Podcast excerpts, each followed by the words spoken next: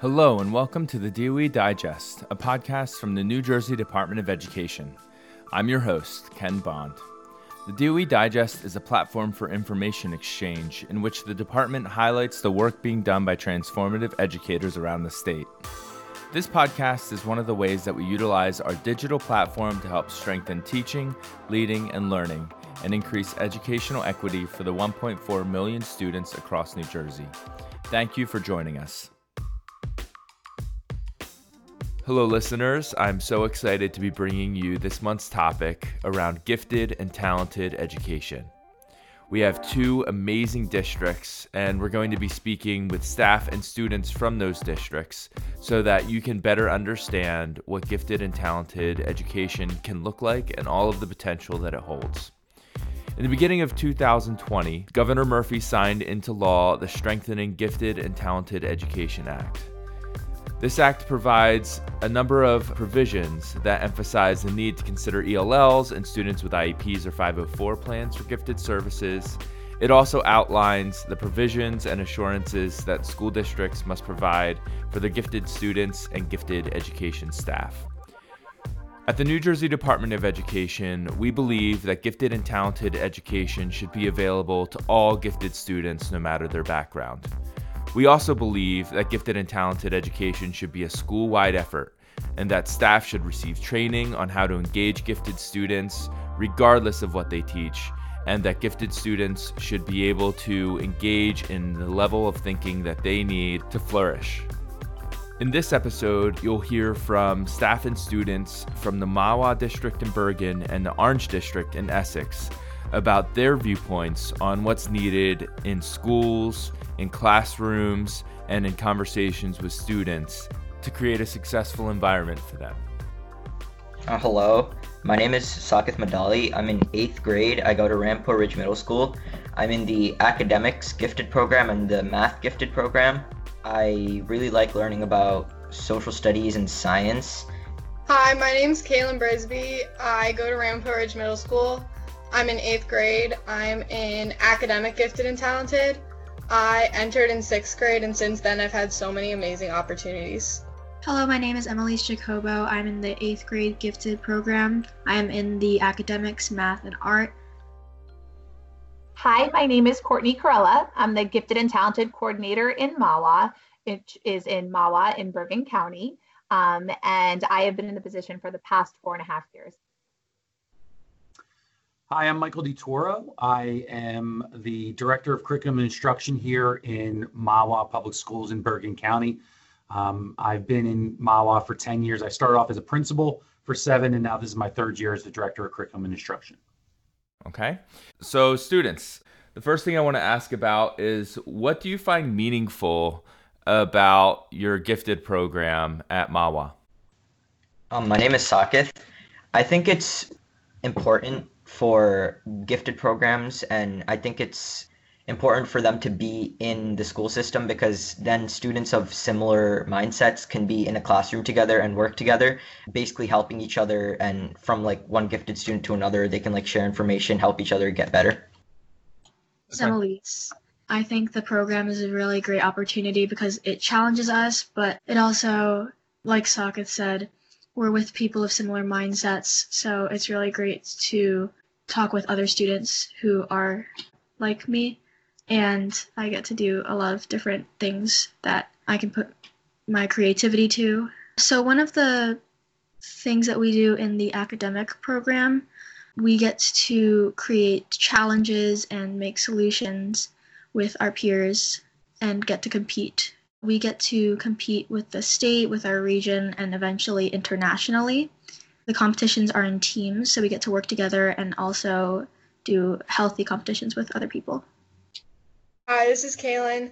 So we meet together in our class every single day. So we become like a little family, and we always know that there's somebody there that is going to listen to our ideas and care about what we have to say.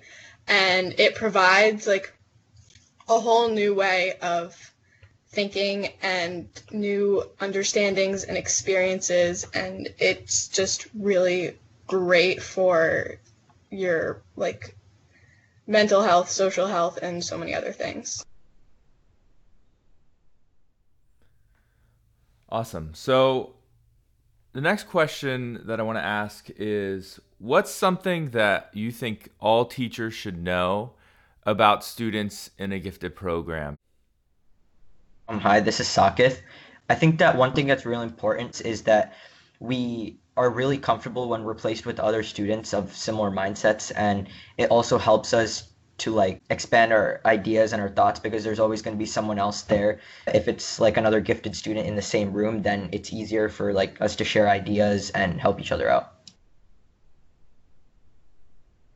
hi this is kaylin mm, some gt kids can become anxious and are always striving for perfection and always want to be the best so not to put too much pressure on them because although you may want them to do so great by putting so much extra pressure on them, it makes it really stressful. Kind of let them do what they do, but still like have structure. Hi, this is Emmylise. I agree with Kaylin that being a supportive teacher is very important. The gifted program has done a really good job during the online schooling part because uh, since we've built such great relationships with each other, I feel like it's been really easy to contact my classmates over the online uh, course, and it's really easy to talk to them through the computer and still work the same that we've been working uh, before. Excellent. So, just one last question for you all. Is there anything else that I didn't ask about or that you had on your mind that you didn't get to that you want to share? This is Kaylin. Whether competing internationally with the future problem solving program or doing simple projects inside the classroom, it really makes a difference to the student's life because they get all these experiences that you would never get in a regular cl- classroom and classes. Hi, this is Sakith. And adding on to what Kaylin said about experiences, not only do we get experiences through Gifted and Talented, we also build a sense of family and relationships with other students that wouldn't happen in other classes. And the experiences, we, we share them together and we can continue to talk about them for a long time. This is Emmylise. Uh, I definitely agree with that. I think that the relationships that we've built through the Gifted program have become very strong, and I've been in it since fourth grade. And the people in my gifted and talented programs have been like they've been very supportive and I've gotten to know all of them very, very well. Emmylise, Kaylin, and Sakith provided so many valuable insights into gifted and talented education. One of the big takeaways from my discussion with them was the importance of community when you're thinking about developing new or strengthening old gifted and talented programs. After talking with these students, I transitioned the conversation to a discussion with Michael and Courtney about how to establish a strong program like the one in their district. So, the first thing I wanted to ask is what experiences led to your involvement with gifted and talented education? This is Courtney, uh, and the experience that led me to gifted and talented was one where I have to really thank one of my former principals. I was a social studies teacher in Mahwah, and I actually was on maternity leave. And one of my former principals called me and said, you know, there's going to be a position that's going to open, uh, and I think it would be great for you. I went back and forth, and I decided to jump right in. While I was in the role, I also knew that it was important to educate myself specifically about students. Um, so I did go back and attend Montclair State University, where I earned my cert in gifted, and I've been in the role for the past four and a half years. I have been fortunate enough to serve as the vice president of the Bergen County Consortium for Teachers of the Gifted, and most recently have joined as a subcommittee chair for the Strengthening Gifted Education Act at the state level. I'm Michael DiToro. My my involvement in Gifted actually spans back to when I first got into education. I my very first position was the was a gifted and talented uh, leave replacement for a small district out in Pennsylvania. Now, Pennsylvania gifted is a little bit different than New Jersey. Now, New Jersey's morphed since then because uh, this was back in 2003, I believe. at that time, Pennsylvania had gifted IEPs. So I was able to understand working with families and creating that communication loop and setting up goals for our students. So it was a great growing experience for me. Uh, then I transitioned to be a teacher in New Jersey and then an administrator, as I shared earlier. Now, the unique part about Mahwah, unlike many other districts that I'm aware of at least, is in Mahwah at the fourth and fifth grade level, there are a number of supports for students who are gifted, but also accelerated programs nonetheless. So at in, my, in J, Joyce Kilmer School, our fourth and fifth grade school, we have an academic gifted program. We also have an art gifted program, and then we have an accelerated math program.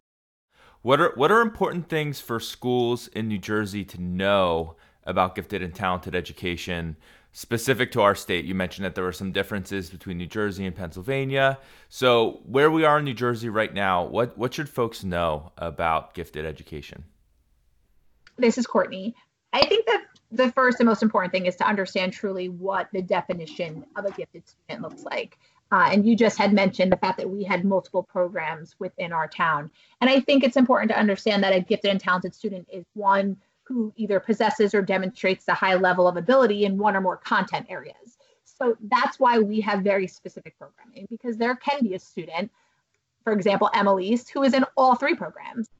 And there may be a student who's in one, and that is allowing these programs to meet the needs of our students. Um, and so I think it's important to truly understand what the definition of a gifted student is. And I have to give um, a shout out to the New Jersey Association for Gifted Children, who really has been a- an incredible source of information and has served as advocates in supporting the gifted and talented legislation that has been passed. And it's really requiring districts to have a new form of accountability. There's reporting that needs to take place and that reporting looks at continuum of services, it's looking at the total number of students in programs, it's looking at professional development of teachers, of um, administrators. And, and as Mike just kind of said, um, we work really closely together. And I think it's important for every school district to understand that this requires collaboration. And I can really say that the Mahwah School District has a phenomenal gifted program, but it's because I have administrators like Mike, like Dennis Fair, like Lisa Rizzo, who are continually continuously supporting me and continuously supporting our program and our students. So it really is a collaboration of not just your gifted and talented teacher, it's of the entire team to ensure that the needs of our students are really being met. I think you need to make sure that you're using proper assessments to acknowledge what students should be identified for what program. Um, and I'll use, for example, our math. So we use the quantitative battery of the COGAT. We also use an accelerated map placement test. We use a standard mathematical practice form. So we use all these different mathematical measures to determine that a student could be placed there. It would be very silly for us to then use the art assessment to determine who could be in a math program. So really aligning your assessments to your program goals is an extremely important part of the process. This is Mike DiToro. So I think what people need to know and what I've learned is really the nuance and complexity of gifted uh, education and creating a program that is specific to that population. I think um, some of the missteps that educators can can fall into, and and obviously at no fault of their own, is to take a look at a, a student in isolation as opposed to looking at the multiple measures that Courtney was speaking of. I think sometimes we mistake, well, the student's getting A's in class, so they have to be gifted. And what that does is it overwhelms the gifted program and it doesn't allow the students that, you know, like the students we have here that spoke about, you know, the bonding that they have, the challenges that they're able to, to give to each other to really flourish because it's it's the, the population is so immense. Um, I think another piece that people need to understand is you need to have people in your district that is trained in in this program. I, you know, Courtney went to Montclair. Uh, she also did a ton of work with Rutgers, and then she has her her state organization that she learns from. And with that information, she was able to bring that really a universal screening approach to our district that didn't just isolate on the grades that had gifted as a, a standalone program, but she went all the way down to our K3 classrooms and worked with our teachers on identifying students that were showing those signs and and giving those teachers the support that they need to differentiate their approach to allow those students to flourish even at the early ages. A lot of times programs like our G&T program um, in Mahwah start as these tiny isolated programs. But we have to understand that there are gifted students K through 12 and beyond. And so we have to start meeting their needs, identifying these students, look at what will help them grow as students, as individuals, and provide those services in kindergarten and continue on. Um, and so that professional development piece is extremely important. And it does take somebody who has continued to educate themselves because it's a constant ongoing learning of gifted students. There's more research daily that keeps popping up about best practices. So it requires those type of instructors to go down K through 12 and really explain what this looks like, sounds like, feels like, um, so that we can prepare our teachers, regardless of whether it's a pull-out program or whether you're using differentiation inside the classroom to meet the needs of all of our students. Hmm. Yeah. Yep. How do you think about the diversity of students identified as gifted children? So, I, I w- I'm thinking about both kind of the diversity of programs that you have as well as the diversity of students. So maybe twice exceptional students and also, you know, English language learners. How how have you been and, and the organizations that you're a part of been thinking about issues of, of diversity and equity when it comes to gifted and talented education students? This is Courtney. And as Mike had discussed before, we believe in universal screening. So, what that means is we make sure every single one of our students, regardless of race, ethnicity, um, language spoken at home, whether a student has a 504 or an IEP, every student is screened. And they're screened multiple times. The process is ongoing. And that's really important because we, we have twice exceptionals in Mahwah. Um, we do not, we make sure to provide equitable access to gifted services if there is a student that demonstrates they need those services. And as Kaylin talked about before, and I happen to be on the social emotional committee at the state level for our gifted students. And a lot of our gifted students present anxiety or ADD. And so we, again, being trained, and that's where the, the professional development piece comes in. It's just a matter of using best practices to meet the needs of those students um, and I have to speak, you know, proudly of Mahwah Again, if that means that we have to provide a, a para or one-on-one aid within the district to help support the student in the gifted programming, then we do it. So I think it's important to remember that no student should ever be left out of these services because maybe they do have an IEP or a 504. We also, and, and I can speak proudly about us as well, we, we have ELLs in our programs. One of our ELL teachers Senora Blanco, a credible teacher, had come to me and said, I remember what you talked about in one of our professional developments, and I definitely have a student who is going to qualify. I know it, I know it. And so we went in, we provide the COGAT, we do all three batteries, including the non-verbal. Um, and with the COGAT, you can administer it in different languages as well.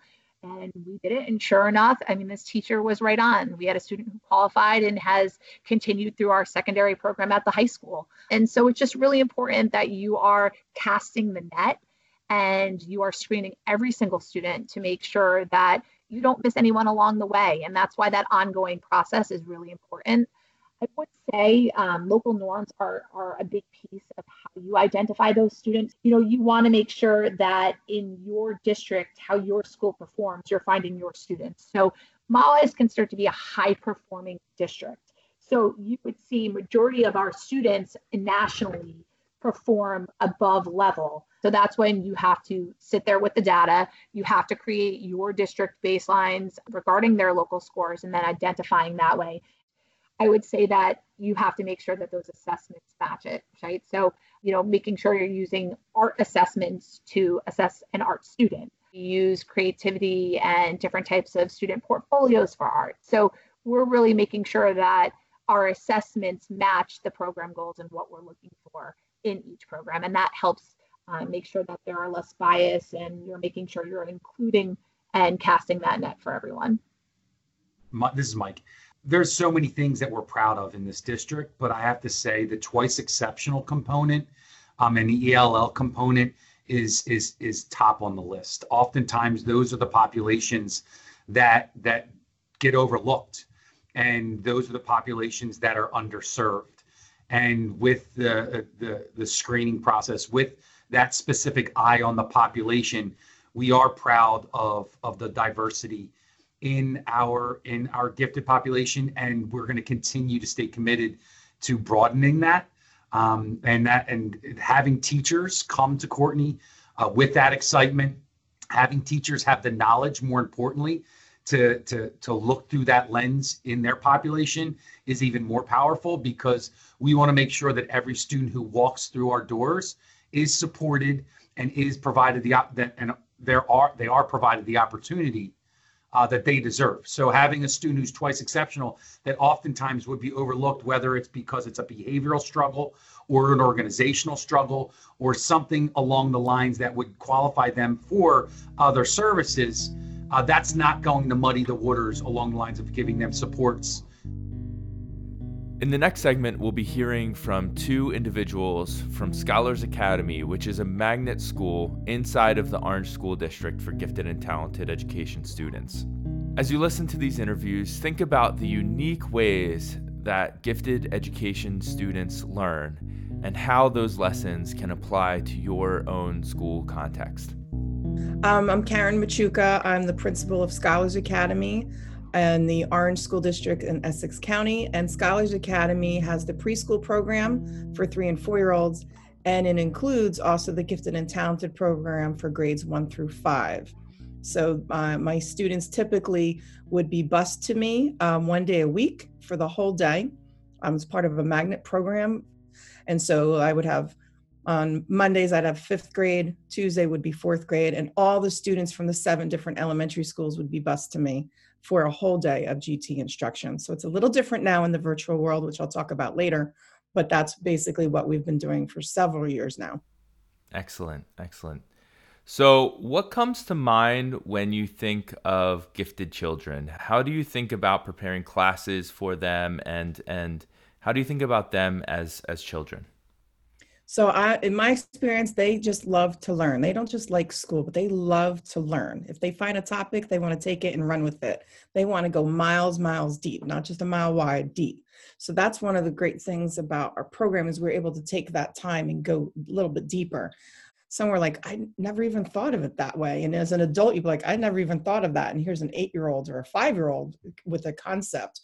So um, they're always literally looking beyond what we we see. So you have to be ready to take the challenge and don't feel threatened by that challenge if they're questioning you. That's a good thing. They're curious and they want to keep going. So keeping them engaged and avoid that burnout which we really try to prevent. Mm-hmm. so uh, to expand on that question a little bit what would you say are the biggest challenges and the the biggest kind of things to celebrate about working with gifted students? I think the concept, um, when you say gifted and talented programming, people tend to have that concept of an elitist program, and there are needs of gifted kids that do need to be met, just like special education children, just like ESL children, just like everybody else. So I think that's one of the challenges is to try to change that mindset of what does that mean? And sometimes that can be a challenge with the kids too because they don't always want to be different than everybody else. I don't want to be different so i'm going to just kind of go with the flow and now they're underachieving themselves. So i think that's part of some of the challenges advocacy making sure that we're advocating for these kids and not making it sound like they're better than everybody else. They're not better than everybody else they learn differently. And so we need to take that and embrace that and not make it be like it's a bad thing. No we need to we need to advance them and keep them going that way so that they you know they can keep moving on and forward. Oh, the celebrating is um, just their questioning techniques and just and their perseverance because sometimes um, especially in our program we bring all the kids together. If they're in their home school they might be the the kid that gets the answers quickly so they're not as challenged. But when they're with their peers and they're challenged with one another they um they can run into some problems some social emotional problems with that. And so we really celebrate persevering and moving forward and be like yeah keep going. What do you think? Don't give up. Because sometimes when they it doesn't come easy to them then i guess i'm i'm just not going to do it. Or i'm not going to try because i don't want to make it look like i don't know what i'm doing because i'm you know i'm over here. So we really try to push them to and celebrate those moments of try it a different way keep going. That's what we want you to do you know it's those um, those uh, 21st century skills that collaboration communication all of those things that we want them to do. So we really try to celebrate those moments with our kids. Yeah that productive struggle is so important for any student to be able to experience. So it's great that you're providing and celebrating those opportunities for students to have that productive struggle in your program. Wonderful so, as districts and schools think about constructing classrooms and programs that enhance the educational opportunities and experiences for gifted children, what what tips do you have for them? How how should they think about that? I would highly encourage them to look at all different type of programming and see what really would fit within what their resources and their community have there's you know cluster grouping acceleration program magnet programs pull out programs um, but you really have to just see what the options are. Don't and, and start somewhere. Something is better than nothing and you always are going to build upon it. Get as much information first and then you can kind of say what's our plan? What are we looking for? Now how are we going to assess the students? Because you want to make sure that the identification matches the program. You don't want to have a heavy identification program with language arts and then offer just the science and math program. Because now you've identified kids over here but they're going into this type of program. So you have to make sure that those those things kind of match up. But there's so many resources out there people don't realize. And then just just see. So like our model that we use came from pittsburgh pennsylvania.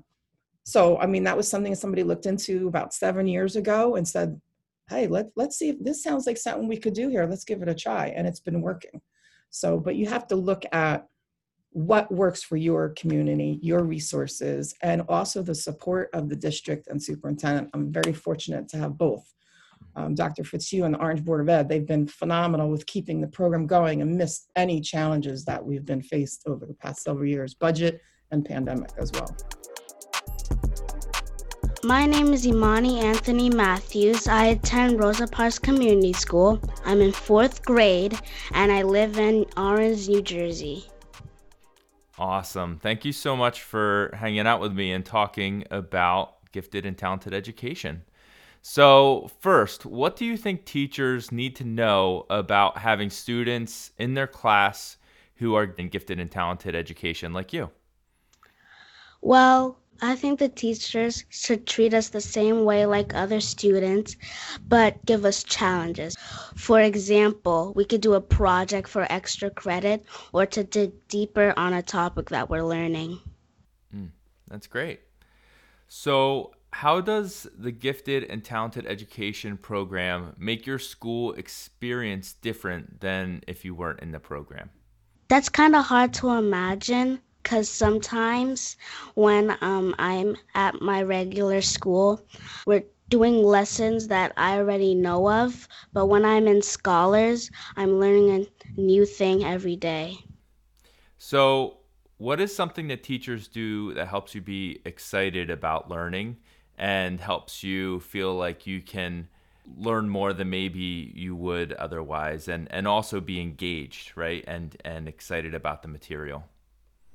I like videos because we get to see and hear at the same time, and we just get to do what we want to do. Sometimes um, we're the ones leading the video, and we just get to do what we want to do. Like, for example, my dance teacher, Miss Knox, she lets us do Flipgrid videos and to um, to show her the dances we're doing and it's just really fun to just express ourselves while we're dancing because like no one's watching us. Okay so what does it what does a day in your shoes look like as a gifted student at orange school district? Mostly starts on thursdays because that's when we have scholars and regular school. Because um when we're at school, we just get through our normal routine.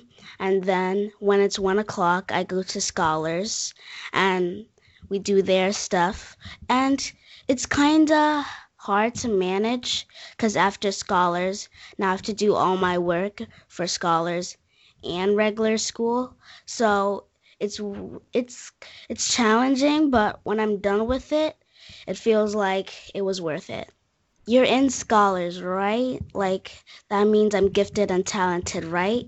So they're giving me their best work and I get to do it.